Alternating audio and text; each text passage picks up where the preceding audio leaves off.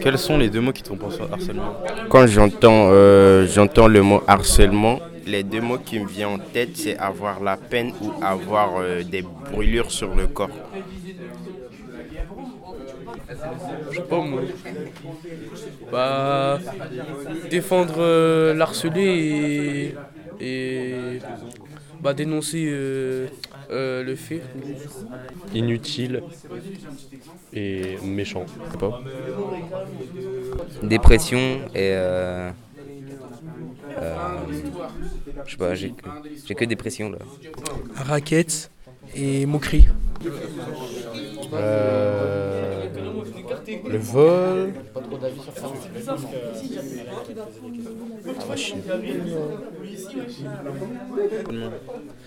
Euh, homophobie et euh, racisme, ouais. Racisme et euh, parler. Victime et humiliation. J'ai pas de mots. Quelles sont les, Quelles sont les solutions possibles d'après vous par rapport au harcèlement La solution possible est de désactiver tous les réseaux sociaux. Euh, D'en parler à sa famille et aux personnes les plus proches. Euh, donner confiance aux élèves. Euh. Euh. euh, je recommence. Euh, en parler à ses amis ou euh, partir seul et euh, se reconstruire tout seul. Euh, de- D'en parler. Donc euh, le 3018, c'est un numéro euh, pour en parler.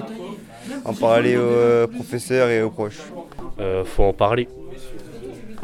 Bah, faut en parler à des personnes âgées et, et à des gens qui, qui font le truc de. euh, comment ça s'appelle euh, Psychologue.